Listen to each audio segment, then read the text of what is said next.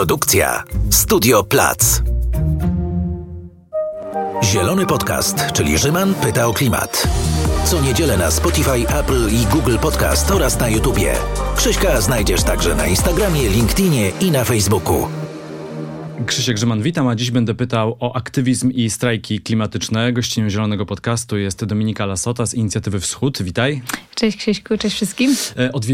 Odwiedziliście w tym tygodniu kancelarię premiera Morawieckiego z takim dużym modelem wiatraka, 4-metrowym. Premier się ucieszył z prezentu, który mu zostawiłyście? Spotkałeś się z nim w ogóle? Czy się ucieszył, to nie wiem. Na pewno prezent do niego dotarł, bo tam ochrona, która nas puszczała do biura podawczego, było, pomimo tego, że byli oni wszyscy bardzo zmieszani i patrzyli się na nas po prostu z wielkimi oczami, no to po jakiejś tam 10-minutowej po prostu wymianie zdań, nie kłótni, ale wymianie zdań, no oni zaakceptowali, powiedzieli, no dobra, no musimy od was przyjąć tego wiatraka, więc to zostawcie. Także wiatrak stał przez cały dzień w biurze podawczym premiera, więc no mam nadzieję, że stamtąd udał się do jego biura i no jestem ciekawa reakcji. Może Mateusz Morawiecki kiedyś nam opowie, jak zareagował. Mam nadzieję, że będzie to w momencie, w którym rząd wreszcie odblokuje ustawę 10H, czyli ustawę wiatrakową, wobec której gdzieś tam poszłyśmy razem z innymi osobami, żeby właśnie zaapelować o to, żeby ta ustawa, która jest blokowana od niemalże 100 dni, a już teraz, kiedy ten podcast jest, to od 100 dni leży w zamrażarce marszałek Witek, a od 2016 roku blokuje energetykę wiatrową w Polsce, co w obliczu aktualnych kryzysów jest po prostu absurdalne. No, rozmawialiśmy już o tym w tym sezonie podcastu, że komuś się te wiatraki nie podobają, więc nie mogą ruszyć. Ciekawe, czy przed wyborami ruszą, no ale gdyby była konferencja prasowa, na której minister klimatu Anna Moskwa wraz z Mateuszem Morawieckim ogłaszają, że odblokowali, no to już mają gadżet gotowy na konferencję. Idealnie o tej salki, bo ona jest zawsze taka wysoka, w której się odbywają te konferencje. No to można go postawić gdzieś tam po prawej albo po lewej. Jezu Krzysztof, masz świetny pomysł. Ja myślę, że podrzucamy już tutaj jakieś inspiracje do rządu. No jakby wyszli na konferencję z naszym wiatrakiem, to ja naprawdę, to by była chyba historia życia. No natomiast faktycznie no ta ustawa już leży i dla mnie w ogóle kiedyś miałam okazję spotkać się z posłanką Zalewską w jej biurze, co było w ogóle bardzo ciekawym spotkaniem. No i ona mi opowiadała o tym, jak to wiatraki są estetycznie i się nie podobają i są głośne. No to jest świetny argument w ogóle. No tak, ja rozumiem, że cenimy sobie estetykę i piękne w tym świecie, ale w dobie kryzysu klimatycznego, kryzysu energetycznego i wojny, która jest jakby wszystkie te kryzysy zasilane są paliwami kopalnymi, to blokowanie ustawy, bo coś nam się wizualnie nie podoba, jest dosyć, powiedziałabym, mało poważne. Ale to jest też bardzo wysoki poziom abstrakcji i szukania jakichś byle wymówek. To chyba w ogóle nie chodzi o tak naprawdę krajobraz, tak mi się wydaje. Bo nie wiem, czy wyborcy PiS-u aż tak bardzo na to zwracają uwagę. Ale z drugiej strony nikomu nie przeszkadzają na przykład elektrownie zasilane węglem brunatnym, czy w nowej kampanii w ogóle portalu TVP Swipe2 jest zdjęcie, ale to trzeba powiedzieć, zdjęcie dziewczyny chyba uprawiającej jogę, czy medytującej na tle Bełchatowa. To jest chyba Jaworzno, z tego co wiem, okay, ale rzeczywiście, ja mam takie... Ja nie wiem, czy może coś ze mną jest nie tak, bo dla mnie krajobraz kopalni węglowych nie jest na zbyt ładnym krajobrazem, a przede wszystkim po prostu jest symbolem tego strasznie niebezpiecznego dla nas przemysłu i systemu, który odbiera ludziom życie. I jeżeli partia rządząca i generalnie cokolwiek politycy nadal uważają, że to jest okej, trzymanie nas przy węglu, trzymanie nas przy paliwach kopalnych, które finansują wojny, które finansują te kryzysy, jest w porządku, a blokowanie przemysłu i sektora, który nie dość, że jest po prostu daje nam najtańszą obecnie energię bezpieczną, bezemisyjną, która nie truje ludzi, że to jest właściwa ścieżka, żeby to blokować. Nie wiem, gdzie jest tam logika. I staram się znaleźć tą logikę, ale chyba jej po prostu nie ma, więc musimy to po prostu obalić. Za niecały tydzień, czyli w piątek, wasz strajk, za chwilę o nim porozmawiamy. Ale powiedz mi, skąd się bierze pomysły? Wy jesteście doświadczone z Wiktorią Druszkow, jak mówię wy, jako inicjatorki Inicjatywy Wschód jesteście doświadczone już w aktywizmie, bo od kilku lat to robicie. Skąd się bierze pomysł na przykład na wiatrak? Skąd się bierze taki wiatrak, model wiatraka? To się samemu buduje? Idzie się do sklepu budowlanego, kupuje się jakieś materiały? Wiesz czy co? Pomysł... na przykład branża wiatrakową tak. podsuwa taki model i mówi po cichu, to zanieście tam. No niestety tutaj branża wiatrakowa w Polsce jest tak dociśnięta, że ona nam żadnych pomysłów nie podsuwa, bo oni sami walczą o przetrwanie w naszym kraju. Natomiast pomysł się bierze ta akcja konkretnie była zainspirowana takim obrazkiem, który gdzieś tam się pojawił przez ostatnie miesiące. To był taki obrazek symbolizujący to, że właśnie w obliczu wojny w Ukrainie musimy zwiększyć, tak wykonać taki wojenny wysiłek, żeby zwiększyć moce OZE. I był taki piękny obrazek, gdzie ludzie właśnie jakby stawiają razem, podnoszą ten wiatrak, czyli jakby razem walczą o tę sprawiedliwą transformację. Jest podpis More Wind, More Sun, More Peace, czyli więcej wiatru, więcej słońca, to znaczy więcej pokoju. Więc ja od bardzo długiego czasu chciałam zrobić coś takiego u nas, więc w pewnym momencie po prostu razem z osobami ze wschodu uznałyśmy, dobra, słuchajcie, no to zróbmy, spróbujmy. Więc trzeba było się wybrać do Castoramy, kupić rurę, takie rury hydrauliczne, styropian, jakieś kleje. Jak ja wracałam taksówką, bo nie mogłam jechać tym autobusem, bo to wszystko było takie wielkie, więc wracałam taksówką, taksówkarz się na mnie spojrzał i tak zlustrował to, co ja tam mam, a tam po prostu 3 płaty styropianu, 2 wielkie rury, jakieś, jeszcze takie miałam tą beczkę na ogórki, bo to, żeby postawić jakby tą głowę wiatraka, to uznaliśmy, że zrobimy to z takiego wielkiego po prostu takiej bani na ogórki. Jak on to wszystko zobaczył, to się na mnie spojrzał, także zapamiętam ten wzrok na długo. No ale w końcu potem 2 dni jakiegoś lepienia tego w mieszkaniu, sprejowania, klejenia, przy oglądaniu jakichś seriali, jedzeniu pizzy, no i wyszło. I potem po prostu musieliśmy znowu autobusem zawieźć to pod KPR-em, czyli pod kancelarię premiera i się pobawić. No ja tak byłem zaskoczona, jak się dowiedziałem, że kancelaria to przyjęła, biuro podawcze. Tak, ja też, bo oni zazwyczaj robią problem. Tak, zazwyczaj jest problem i słyszeliśmy od innych organizacji, że to nie jest takie łatwe, że najczęściej robią, po prostu nie zgadzają się na to, żeby przyjąć, pomimo tego, że jakby jest ustawowo takie prawo, że jeżeli to jest jakiś bezpieczny obiekt, przedmiot, no to oni muszą to po prostu przyjąć. A sprawdzili, czy jest bezpieczny wiatrak? Oj, oczywiście. Oni tam zrobili testy, takie poszukiwanie jakichś ładunków wybuchowych. Niestety niczego nie znaleźli, no bo jeżeli to jest po prostu wiatrak klejony w mieszkaniu, to ja dostępu do żadnych ładunków wybuchowych, ani chęci, żeby ich tam dostarczyć nie miałam. Więc panowie, się tak na mnie spojrzeli, ale to było ciekawe i to w ogóle była jakaś świetna historia z tego biura, że my tam tak stoimy z tym wielkim wiatrakiem, czekamy, aż oni tam zakończą to sprawdzanie na te materiały wybuchowe i ja mówię, a oni się pytają, o co chodzi w ogóle, czemu to przynosimy? Ja mówię, że ustawa wiatrakowa, że rząd blokuje, a potrzebujemy teraz tej energii z wiatru, no bo wojna i kryzysy, a ten strażnik mówi...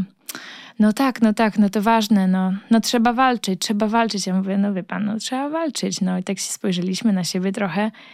I to było ciekawe doświadczenie, bo zazwyczaj wydaje się, że takie miejsca czy tacy ludzie to jest w ogóle jakiś inny świat i oni są totalnie gdzieś tam nie po naszej stronie, po czym gadasz z nimi i masz tak, no spotykamy się w jakimś miejscu razem, się zgadzamy i to są dla mnie jakieś takie wyjątkowe momenty. No kurczę, to są też ludzie i niekoniecznie ludzie pracujący w kancelarii mają te same poglądy, tak, co kancelaria, w której pracują. No i w końcu na koniec dnia to o co walczymy, to nie jest żaden absurd, ani jakaś rzecz z kosmosu, tylko to jest realnie rozwiązanie, które może po prostu ludziom przynieść ogrom korzyści. Nie dość, że odciążyć ich portfele, to przede wszystkim zapewnić im bezpieczeństwo i właśnie niezależność energetyczną, bezpieczeństwo energetyczne i ludzie to czują i to wiedzą i sobie zdają z tego sprawę. I dla nich też cała ta sytuacja staje się coraz bardziej absurdalna i odklejona od rzeczywistości. No jest na maksa odklejona od rzeczywistości, też rzeczywistości politycznej w Europie. No przecież konserwatywne rządy, chociażby rząd Angeli Merkel, który trudno posądzić o lewicowość, też stawiał wiatraki. Na tym buduje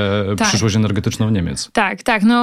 Stawiali te wiatraki mimo wszystko nie w adekwatnym tempie i jednocześnie podpisując umowy na Nord Stream, co też myślę, że musi wybrzmieć, bo my często mamy takie i w ruchu klimatycznym w ogóle jest takie duże... My się bardzo często spoglądamy na Niemcy jako ten kraj, który po prostu przoduje w tak zwanym Energiewende, czyli tej transformacji energetycznej, ale tam jest ogrom w ogóle też takich strasznych decyzji, które były i nadal są podejmowane. Sam fakt, że Niemcy nadal są głównym de facto europejskim sponsorem rosyjskiej inwazji w Ukrainie, to jest myślę dosyć symboliczne, ale też trochę to jest to, o czym my często rozmawiamy między sobą właśnie teraz w ramach tej inicjatywy Wschód, czy generalnie po prostu z moimi znajomymi, że rzeczywiście to jest ciekawy moment, bo politycy nawet politycy prawicowi w Polsce od lat apelowali i generalnie politycy w Europie Wschodniej apelowali do krajów zachodnich takich jak Niemcy o to, że taki kierunek wobec Rosji jest absolutnie błędny. I teraz widzimy, że Wschód nie był wysłuchany przez wiele lat i mamy tego skutki. Więc trochę jesteśmy w takim bardzo ciekawym czasie, jeśli chodzi o tą transformację gospodarki, energetyki i wiele tutaj w ogóle takich po prostu politycznych jeszcze kontekstów i historii wychodzi na wierzch. A czy myślisz, że aktywiści zostaną teraz wysłuchani? Bo protest w piątek, protest inicjatywy Wschód. Jesteśmy w 8 miesięcy od wybuchu wojny i rzeczywiście na początku, nawet w tym mainstreamie i też w tym mainstreamie prawicowym, to hasło, że musimy się odciąć od surowców z Rosji, to było bardzo silne. Polska też była adwokatem tak naprawdę tego na arenie Unii Europejskiej. Tak. Ale oczywiście, jak to w Polsce, zatrzymaliśmy się w pół drogi, czyli odejdźmy od paliw kopalnych z Rosji, zamieńmy je na inne paliwa kopalne, kropka. No i myślę, że tam w ogóle ja to widzę jeszcze inaczej, bo ja to widzę tak, że my powiedzieliśmy sobie i to rząd ogłosi już pod koniec marca, że odejdźmy od paliw kopalnych z Rosji, musimy się od nich odciąć, bo to właśnie te paliwa finansują tę wojnę, ale tam mam wrażenie, że nie został podjęty taki żaden poważny następny krok po tym. No bo faktycznie pierwsze, że tak powiem, od razu rząd przeszedł do tego, żeby ten węgiel chociażby sprowadzić z różnych innych destynacji, jak Kolumbia, Australia, ale teraz sami widzimy, że ten węgiel, który przypływa, który również nie przypływa w dużych ilościach, jest mokry, nie nadaje się do spalania w naszym kontekście, a kontrakty z innymi dostawcami raz są, raz ich nie ma i generalnie nie wiemy tak naprawdę, jaka będzie ta zima. Więc mam wrażenie, że to, co rząd robił przez ostatnie miesiące, to nawet nie jakby jakieś takie zmienianie kierunku z Rosji na inne państwa, na inne dyktatury, co też się trochę dzieje, ale ja mam wrażenie, że oni w ogóle tak jakby tam, oni się bawią, jeśli chodzi o kwestie energetyki, oni się bawią, jeśli chodzi o kwestię bezpieczeństwa energetycznego i nie podejmują się żadnych adekwatnych kroków, po czym po prostu słyszymy, tak, poseł Suski mówi, chwali się tym, że na zjeździe krajowym partii rządzącej było wino, śpiewy i świętowanie, a ludzie będą zamarzać tej zimy potencjalnie. No myślę, że przy aktualnym po prostu jakby perspektywie i biorąc pod uwagę wszystkie te newsy, które docierają, to raczej zapowiada się to tragicznie. Jeszcze do tego to hasło, że można palić byle czym. No to jest już w ogóle dla mnie. No ja się cieszę, że prezes Kaczyński nie nakazał ludziom palić oponami, bo myślę, że też byłby do tego zdolny. Natomiast sam fakt, że płyną z rządu takie w ogóle sygnały o tym, że ludzie zbierajcie i palcie czym możecie, no to też jest niedorzeczne, no bo jakby come on, bo coś mamy to państwo aktualnie, jakby to państwo ma nam zapewnić dostęp do energii i do ciepła, do prądu, to i po to zabroni nasze zdrowie przy okazji. No dokładnie, to jakby po to mamy spółki energetyczne, które mają nam dostarczać tej energii, które jakby dokonały takiego monopolu na dostarczanie energii, żeby one nam zapewniały to bezpieczeństwo, tego nie robią. I to, że teraz z partii rządzącej płyną sygnały o tym, że mamy na własną rękę sobie kombinować, to historia, która mnie nadal jakby szokuje i porusza, to jak ostatnio przeczytałam na Twitterze, że w Rybniku ludzie teraz, żeby uzyskać węgiel, biorą udział w loteriach. I są takie festyny i loterie. To straszny news. No i ludzie losują po prostu loterię na węgiel. Na tonę ekogroszku. Tak, na tonę ekogroszku. To nawet tak mi się wydaje. Nie pamiętam dokładnie, co to było, ale sam fakt, że w naszym kraju po prostu bezpieczeństwo energetyczne opiera się teraz na zasadach lotto, no dokąd doszliśmy? Maszyna losująca została zwolniona, ale to jest dokładnie to, co mówisz, tak? Że w marcu była jakaś decyzja, a w kwietniu powinna być kolejna, że tę wajchę transformacji energetycznej musimy szybko przestawić i przyspieszyć. Tak. I też wtedy można było na przykład uwolnić program Czyste Powietrze, żeby więcej domów mogło przejść na ogrzewanie elektryczne, czyli na pompę ciepła. To się nie wydarzyło i my cały czas tylko słyszymy, że to zaraz przyspieszy, program ruszy, a tak naprawdę dziesiątki miliardów złotych leżą tam niewykorzystane. Tak, już nie mówiąc o tym, że my możemy mieć dostęp do ogromnych środków z Funduszu Sprawiedliwej Transformacji Unii Europejskiej czy z Krajowego Planu Odbudowy, który właśnie jest jakby, jego celem jest przyspieszenie tych wszystkich procesów i zapewnienie ludziom danie tych narzędzi, ale Solidarna Polska to blokuje i nie mam dostępu do tych pieniędzy. Za chwilę stracimy dostęp do wszystkich funduszy unijnych i to będzie taka smutna kropka nad i przed wyborami. No ja się tego obawiam i dlatego mam ogromne poczucie, że ludzie w naszym kraju muszą wreszcie zrozumieć, że sprawiedliwa transformacja to nie jest jakiś wymysł ludzi skądś tam z kosmosu, z choinki, którzy się urwali i po prostu są jakimiś ekoterrorystami, tylko to jest jakby od tego zależy nasze bezpieczeństwo, zdrowie i życie wielu ludzi. Od tego zależy życie ludzi w Ukrainie, a też od tego, że zależy życie ludzi u nas i nasze portfele od tego zależą, nasze zdrowie, to czy będziemy mieli czyste powietrze, czy będziemy wdychać po prostu opary ze spalania węgla brunatnego, to wszystko od tego zależy. I mam nadzieję, że pomimo tego, że spodziewam się, że ta zima będzie tragiczna i będzie stracona i będzie koszmarem, to że ludzie liczy na to i to jest to, nad czym pracujemy, to żeby sprawić, żeby ludzie wreszcie zrozumieli, że nie możemy dalej zwlekać, nie możemy być państwem, które jest największym blokerem sprawiedliwej transformacji w Europie, tylko możemy stać się taką po prostu polska liderką sprawiedliwej transformacji, ale to tylko zależy od ludzi. Strajk kryzysowy w piątek, 28 października. Gdzie, z kim i po co? Gdzie w Warszawie, w centrum, pod Pałacem Kultury i Nauki na Alejach Jerozolimskich od 18:00. Ze Wschodem, z organizacjami ukraińskimi, z organizacjami i społecznością strajku kobiet, no i z wszystkimi tymi, którzy chcą dołączyć. Rozmawiamy też z różnymi związkami zawodowymi, innymi organizacjami całego tego społeczeństwa obywatelskiego w Polsce. De facto dla mnie ktokolwiek, kto uważa, że kryzys energetyczny, że wojna, że te wszystkie kryzysy, bo też w tym się łączy również drożyzna, że to nie jest traktowane poważnie przez naszych rządzących, będzie miał tam miejsce i to będzie miejsce, w którym możemy się spotkać i razem zaprotestować i nie zgodzić się na to, żeby ta rzeczywistość kryzysowa była dalej przedłużana, ale też domagać się konkretów, bo myślę, że teraz nikogo już żadne jakby wyniosłe słowa nie uratują, tylko potrzebujemy konkretów i dla nas te konkrety na sam początek są 3. Pierwsze to jest to, że jeżeli chcemy być jakkolwiek, traktować tę sytuację na poważnie, sytuację wojny czy też szantaży Putina, to przestańmy mu wysyłać pieniądze, bo póki co Polska dalej przesyła mu pieniądze za paliwa kopalne. Więc to się musi skończyć, bo jeżeli to wojna i Putin destabilizują Europę, no to dlaczego dajemy mu dalej narzędzi do robienia tego? Więc to jest pierwsza rzecz. Druga rzecz jest taka, że nie wiem, czy ludzie wiedzą o tym, ale spółki energetyczne, które są w ścisłej przyjaźni z rządem, w tym momencie zbijają fortunę na aktualnych kryzysach. Tutaj mówimy o Orlenie, o Polskiej Grupie Energetycznej, o Jastrzębskiej Spółce Węglowej, o Lotosie, o Grupach Azoty.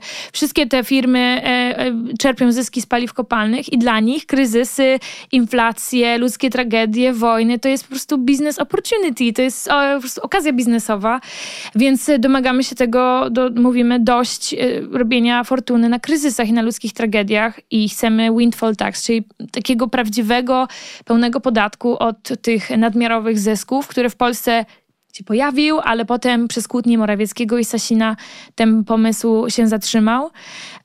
A trzecia rzecz, no to żeby się pozbyć tych paliw kopalnych, odejść od tego, co musimy wreszcie odblokować OZE i musimy po prostu przyspieszyć sprawiedliwą transformację, więc będziemy się domagać odblokowania takich ustaw, jak właśnie ustawa ta odległościowa 10H, czy też położenia paneli słonecznych na wszystkich dachach, na jakich się da, bo to nam realnie da chociaż trochę więcej energii niż teraz. Panele słoneczne w krajobrazie chyba nikogo nie irytują, ale z kolei sieci przesyłowe mamy w Polsce przestarzałe, i z tego powodu rząd jednak zdecydował się, żeby trochę przyciąć ten program. Tych takich indywidualnych inwestycji, ale też dużych farm wiatrowych też dotyczy tak naprawdę, bo możesz postawić farmę wiatrową, farmę fotowoltaiczną, a potem jej nie podłączysz do sieci, bo nie dostaniesz zgody.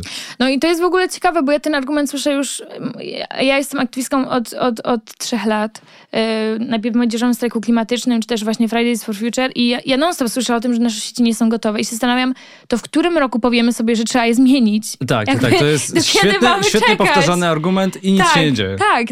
To dajcie mi deadline, to zaplanujemy, żeby zrobić jak najwięcej do momentu, w którym zaczniemy się zabierać za sieci, ale ja póki co słyszę tylko, że sieci nie są gotowe i nie możemy robić dalej. Mam tak, świetnie, to co wy robicie na swoich urzędach? Za co ministra Moskwa bierze pieniądze? Za co minister Sasin bierze pieniądze? Póki co wydaje mi się, że za swoje zabawy i świętowanie na zjazdach krajowych. Myślę, że minister Moskwa będzie bardzo żałować tego przejścia do rządu, bo trafiły jej się same kryzysy po drodze. Tak, i w ogóle był taki świetny artykuł na Wirtualnej Polsce Patryka Michalskiego o tym, że ministra Moskwa to ministra od kryzysów klimatu, środowiska i energetyki. Dużo na nią spadło, no ale z drugiej strony, cóż, jest ministrem, możemy od niej wymagać. Dawno nie było strajków klimatycznych, czy po prostu przestaliśmy je zauważać na ulicach? No, Młodzieżowy Strajk Klimatyczny robił strajk we wrześniu i te akcje się dzieją w różnych miejscach, w różnym czasie, ale faktycznie wiadomo, że i tutaj nie ma się co łudzić, że ta rzeczywistość wygląda inaczej niż w 2019 roku, gdzie po prostu ta fala młodych ludzi się przytaczała przez cały świat i na ulicach były miliony, a w Polsce dziesiątki tysięcy. Teraz jest inaczej. Czy to jest, nie wiem, jakieś smutne, no... Tak i nie, bo wydaje mi się, że przede wszystkim kwestie klimatu nadal są podnoszone, a druga rzecz jest taka, że my nadal tam jesteśmy i domagamy się konkretów i zaczynamy być coraz lepsi w tym domaganiu się konkretów, bo im bardziej nas nie słuchają, im bardziej nas ignorują, tym bardziej musimy wykombinować, jak być jeszcze bardziej po prostu niewygodnie dla nas i to nam się chyba powoli udaje. Ale w Polsce jakichś takich dużych akcji, nikogo w ogóle zacznijmy od tego, od nikogo niczego nie wymagam i szanuję każdy aktywizm, bo wiem ile to jest pracy i ile trzeba czasu na to poświęcić, ile trzeba mieć energii, często przekroczyć swoje własne bariery, ograniczenia, ale na przykład jakichś akcji Extinction Rebellion nie było głośnych chyba ostatnio w Polsce. Ostatnio nie. Ja myślę też, że w ogóle sytuacja ruchów klimatycznych na całym świecie jest bardzo trudna i to nie jest też kwestia Polski, bo no ja jestem jakby w tych też, działam w międzynarodowych strukturach Fridays for Future i kontakt utrzymuję z ludźmi no, z całej Europy i generalnie tak światowo i jest ciężko. Była pandemia, która tak naprawdę w pewnym sensie niesamowicie silnie uderzyła w ruch klimatyczny.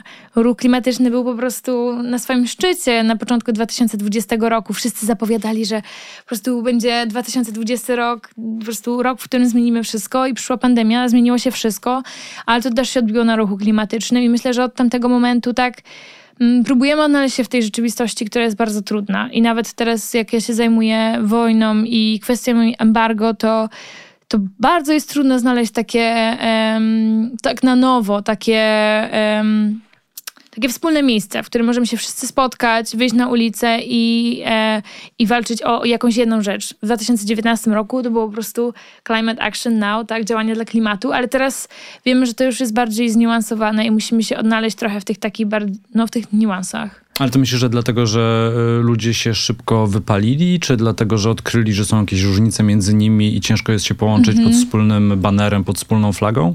Myślę, że na to się składa wiele czynników. Wiele ludzi się wypaliło, bo 2019 rok był kosmicznie intensywny dla wielu ludzi i po prostu to była w jakimś sensie wielka rewolucja. Czy dokończona? To chyba jeszcze nie, ale wielka rewolucja i ludzie później, że tak powiem, tak jak ich życie się wywróciło do góry nogami, to potem chcieli je poukładać na nowo. Wiele osób też, chociażby z tych kręgów młodzieżowego strajku klimatycznego, to były osoby w wieku nastoletnim, więc potem w 2020, 2021, 2022 roku no po prostu wyjechały na studia, czy poszli na studia i poszli dalej ze swoim życiem. I teraz angażują się na jakiś inny sposób.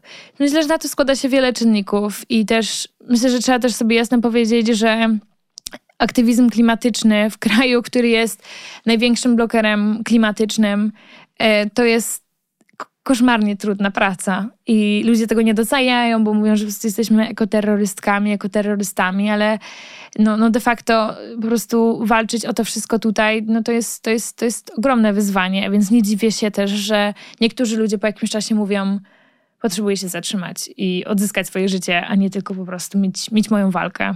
Dominika, razem z Wiktorem Druszkowem, jak rozpoczęłyście tę nową inicjatywę Wschód, rozpoczęłyście chyba od obozu, tak? Tak. Myślę, że obóz, który zrobiliśmy właśnie na początku września, to było takie miejsce, do którego po prostu przyjechały wszystkie osoby, które chciały robić razem rzeczy właśnie w tym duchu wschodnioeuropejskim, ale też właśnie w tym duchu tego połączenia wojna, paliwa kopalne, kryzys klimatyczny. Tam się spotkaliśmy w miejscu, które się nazywa Kacze Bagno. Serdecznie polecam. Świetne miejsce, świetni ludzie i świetne jedzenie wegańskie. I nie tylko. To jest na Warmii. Okay. To jest na Warmii, więc jeżeli ktokolwiek poszukuje jakiegoś dobrego miejsca na wszelkie zjazdy, spotkania, to Kacze Bagno, naprawdę I represent. Ładna nazwa. Tak. A po angielsku, bo było też tam dużo osób właśnie z zagranicy, z Europy Wschodniej i tam centralnej, więc one się jak przyjechały, to tak się pytały, ale jakby co to jest za nazwa? No więc musieliśmy jakoś to przetłumaczyć, więc mówimy, że to jest The Duck Swamp, czyli właśnie Kacze Bagno, więc to stało się jakimś takim rolling joke'iem wśród osób z tego obozu, że po prostu The Duck Swamp brzmi jak jakaś po prostu hollywoodzka firma produkcyjna czy coś takiego. No ale to filmu tam nie skręciliśmy, ale wspomnienia są super. No i potem po prostu teraz tworzymy to razem i dołączają do tego nowe osoby, które właśnie chcą się za ten aktywizm zabrać tak na poważnie i za te kryzysy w tym momencie zabrać na poważnie. No i to tak się rozwija dalej i idziemy dalej. Ja nie liczę na to i nie zależy mi na tym, że po prostu, że teraz musimy mieć 1000 grup lokalnych, albo setki tysięcy ludzi na ulicach zawsze. Tak naprawdę jesteśmy takim nowym głosem, który po prostu mówi poważnie i szczerze o momencie, w którym się znaleźliśmy i stara się wyjść z jakimiś odpowiedziami i rozwiązaniami na to. A kto po prostu, kto czuje, że to jest istotne w tym momencie, to robi to z nami i już. No, te wielkie akcje są świetne, bo one się świetnie przebijają do mediów, ale małe, dobrze skrojone akcje tak samo tak naprawdę. Tak, myślę, że tak. I w ogóle mnie ten rok bardzo wiele nauczył pod tym względem, że zobaczyłam, że to nie jest tak, że do zrobienia zmiany potrzebujemy po prostu setek tysięcy osób, że często jedna czy dwie osoby są w stanie naprawdę poukładać te rzeczy na nowo. Teraz tak wracam sobie często do tego maja, gdzie mieliśmy okazję skonfrontować prezydenta Macrona, a wracam do tego teraz, bo media francuskie na nowo to podnoszą i na nowo podnoszą to politycy francuscy, którzy teraz już po miesiącach mamy październik, ta konfrontacja była w maju i wtedy po raz pierwszy prezydent Macron został skonfrontowany nie tylko w kwestii wojny w Ukrainie, ale też w kwestii budowy największego na świecie rurociągu w Ugandzie, czyli rurociągu ICOP. I w tym momencie kwestia tej inwestycji jest tematem numer 1 w mediach francuskich i prezydent Macron jest skonfrontowany na żywo w telewizji na temat tego. Więc mam tak, że sporo się zmieniło od tego momentu, w którym po prostu było... Ja mówię, dzień dobry panie prezydencie, taka sprawa. No. Tak, świetny jest filmik z tego wydarzenia. Media światowe to opisały, miałyście też, miałyście, tak brzmi jakbyście to robiły po to, ale New York Times przecież poświęcił wam dużo miejsca w swoim artykule. No jest też taki efekt oczywiście w Polsce zawsze, że ktoś za granicą napisze o Polakach, to nagle się zaczyna pisać o tych osobach. Tak. Bardzo, ja właśnie, zabawne. Ale to jest w ogóle ciekawe i to jeśli chodzi o polskie media, to mnie jakby nie przestaje zadziwiać, że po prostu my przez jakiś czas robiłyśmy te rzeczy za granicą, bo też jakby uznałyśmy, że właśnie jeżeli w Polsce już mamy to poparcie na pełne embargo na rosyjskie paliwa kopalne, a w innych miejscach tego jeszcze nie ma, to musimy tam jechać. I media się rozpisywało o tym w jakiejś skali i w Polsce trochę też, ale właśnie po prostu potem robimy rzeczy w Polsce i jest różnie i te media mam wrażenie tak... Nie wiem, jeszcze nie zrozumiałam, jak polskie media funkcjonują, poza tym, że ubóstwiają po prostu wszystkie te dramy polityczne między starszymi panami. Ale jesteś gościnią też programów publicystycznych. Zapraszam cię, weszłaś też jako ze swoim głosem do takiego mainstreamu komentowania rzeczywistości, tak mi się wydaje.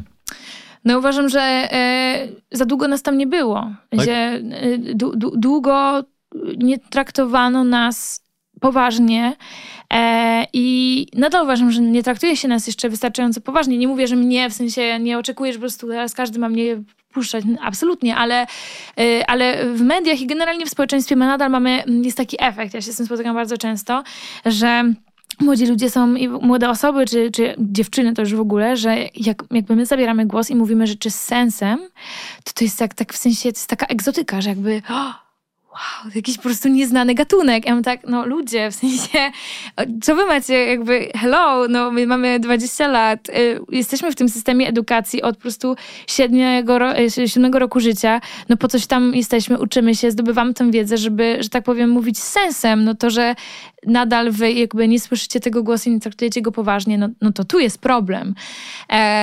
Ale mam wrażenie, że to się przybija i rośnie. Ja liczę na to, że dojdziemy jakby w pewnym momencie do sytuacji, w której jakby pewną normą stanie się to, że jakby w debatach tygodnia, w telewizjach czy w jakichś programach newsowych to uwzględnianie nas będzie dla tych redakcji tak oczywiste, jak zapraszanie kolejnego starszego polityka. Dla nich to jest norma i to jest przecież mam jakiś news, to trzeba zadzwonić. Dzwońcie do nas, jakby mój e-mail jest wszędzie, telefon pewnie wiele z was ma, czy do mnie, czy do innych aktywistek i gadajcie z nami, bo jak nagle gadacie z nami, to ja nie zapomnę takiej właśnie sytuacji, gdzie po jednym z programów w studiu dużej telewizji, jakby to był pierwszy raz, kiedy tak właśnie gdzieś tam miałam okazję być w takiej debacie, tak też w studiu i nagle po prostu było... Jaka rewolucyjna rozmowa. Ja mówię, serio?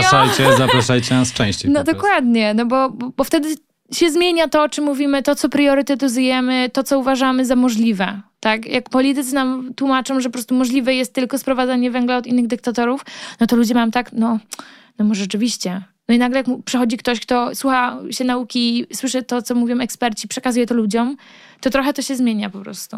Politycy komentujący polityków to jest niestety choroba polskich mediów. Wiele osób to już zdiagnozowało. Niestety media z tym nic nie robią. Ja pamiętam, jak pracowałem w Polskim Radiu jeszcze przed PiS-em i pracowałem tam w redakcji gospodarczej w Jedynce i padła propozycja, żeby zrobić program z młodymi komentatorami życia politycznego. To on został umieszczony w ramówce stacji Polskie Radio 24, ówczesne jeszcze, przed PiS-em dodam tylko, to nie było tak jak teraz. I to była stacja nadawana tylko w internecie. I to był program w sobotę o 9:00, którego nikt nie mógł posłuchać. Tak. Zrobiliśmy, kwiatek do kożucha, cyk, odhaczone. Tak, nie, tam jest młodzi w ogóle... mogą się wygadać do siebie się tylko. Wygadają na pewno.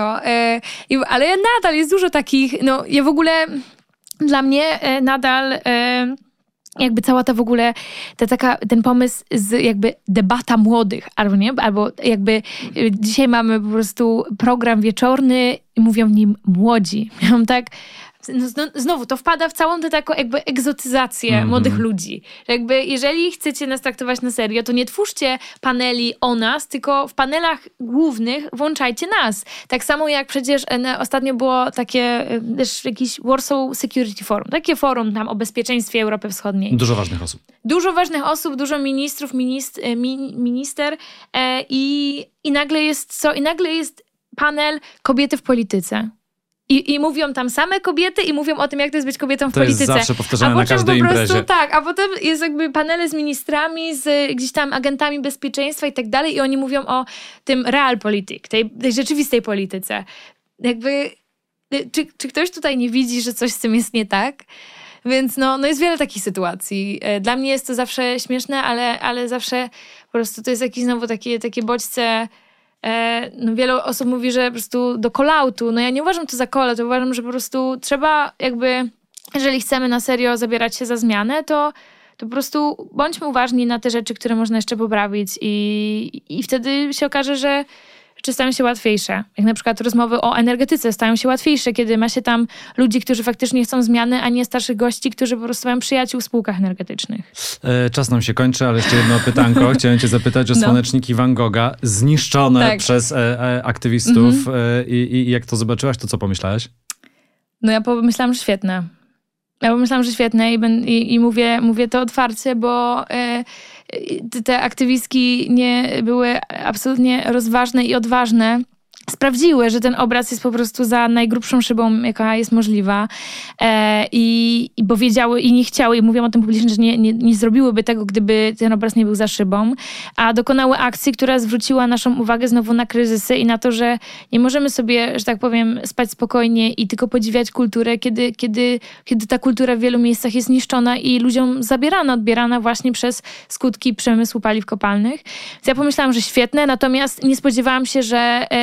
po prostu ludzie na całym świecie tak ubóstwiają słoneczniki, że po prostu wszyscy teraz o nich rozmawiamy i wszyscy kłócimy się o to, czy jakby zasadne było polanie szyby zupą pomidorową. I to jeszcze dodajmy, że to była zupa z puszki i to też był taki symbol, że części osób tej zimy nie będzie nawet stać na podgrzanie tej puszki zupy. Dokładnie. Myślę, że to ludziom umyka, że tam był jakby głębszy sens i konkretna wiadomość, którą te aktywistki chciały przekazać i zwrócić uwagę na to, że aktualna drożyzna potężna inflacja, która nie tylko jest problemem w Polsce, ale w Europie, kryzys energetyczny, że to właśnie wszystko jest związane z tym, że nadal polegamy na paliwach kopalnych, na których nie można polegać, bo nie są bezpieczne i przez to ludzie będą ponosili realne tragedie i szczególnie najubożsi, czy to w Polsce, czy to w Wielkiej Brytanii, będą ponosić konsekwencje tego, że politycy w tych wszystkich urzędach nadal wolą zyski z tego przemysłu niż bezpieczeństwo ludzi. Co ja uważam, że świetne, natomiast jeżeli tak wszyscy kochamy słoneczniki, to ja zapraszam na strajk kryzysowy, bo my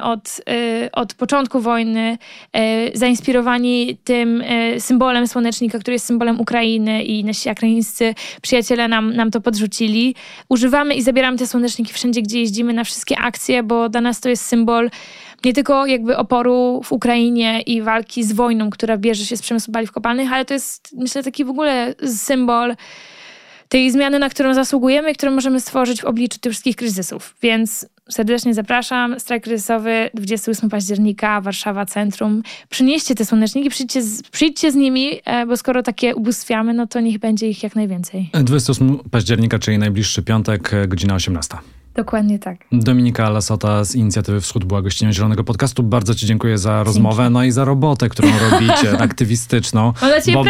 Bo bardzo mało osób dziękuję. No, Krzysiu, dzięki za zaproszenie i tutaj jest kilka takich, myślę, fajnych naklejek. Niestety nie mam naklejki z zaproszeniem na strajk, bo po prostu wszystkie rozdałam, ale no myślę, że jest taka jedna po polsku, paliwa kopalne powodują kryzysy, bo jeszcze mamy inną, ale paliwa kopalne powodują kryzysy, więc mam nadzieję, że będzie ci towarzyszyć. Będzie mi towarzyszyć. Miło. Bardzo ci dziękuję za rozmowę. Krzysiek Grzyman, to był Zielony Podcast. Do usłyszenia i teraz do zobaczenia także na YouTubie. To był Zielony Podcast, czyli Grzyman pyta o klimat. Co niedzielę na Spotify, Apple i Google Podcast oraz na YouTubie. Pamiętaj, żeby subskrybować kanał. Nie przegapisz żadnego odcinka.